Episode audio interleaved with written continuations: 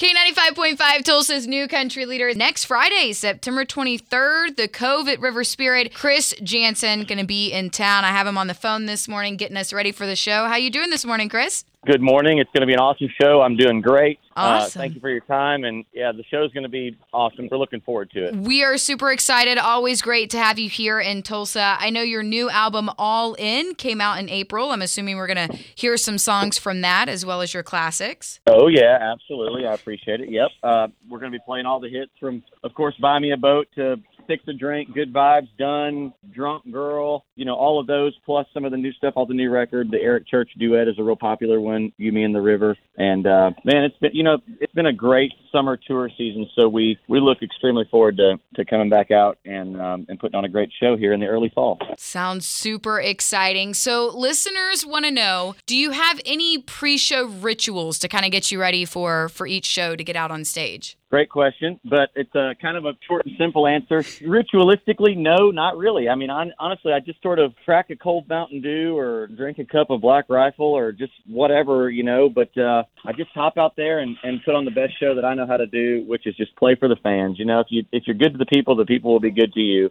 Absolutely. And and uh, and that's always been my motto. So I just, hey, you know what? I'm I'm grateful for the opportunity of doing it and getting to do it. So uh, that right there just keeps me in good spirits. Happy to get on stage. Happy to play for people who want to hear good country music, and uh, that's what we aim to deliver. Absolutely. And I'm always a fan of Mountain Dew. It is my kryptonite. So I feel you on that one. No surprise holidays right around the corner. We've already been getting some Christmas songs and some albums. So I got to know are you bringing us any, any Christmas song, any album? Great question. Uh, the answer is probably not this season. You know, a couple years ago, I did my first Christmas song. It is a song called "It Is Christmas" that I wrote, and I absolutely adore that song. And it's kind of a timeless classic already with people. And if you haven't heard it, you should de- trust me. If you like Christmas music, you're going to love that song. "It Is Christmas" by Chris Janson. But uh, I wouldn't say that. I wouldn't say that. Probably too far off in the future, I may be making some more of that. So I enjoy I personally enjoy the Christmas music. Never thought I would until I,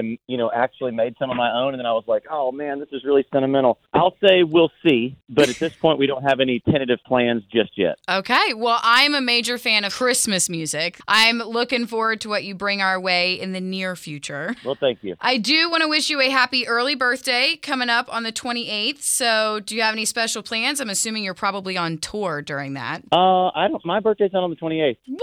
Uh, my birthday's in April. Google lied. I'm offended. Yeah. Oh, yeah. If you if you look up anything on Google about me or Wikipedia, That then is so then you're then you're totally getting led down the wrong road. That is so funny. I literally was like Chris Janson birthday and it said September 28th. So, well, happy I mean, I'll late. take it. yeah, I mean, happy late birthday. Did I you mean, do anything nope. special?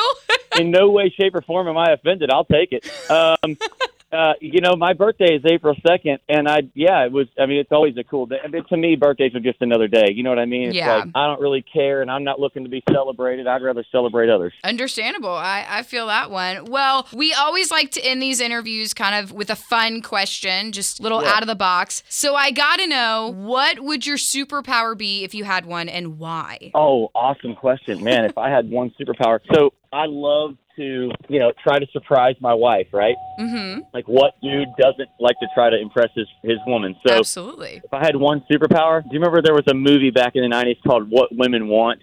I Yes. think is what it was called. Yes. Anyway, man, golly, I really wish I could read my wife's mind sometimes.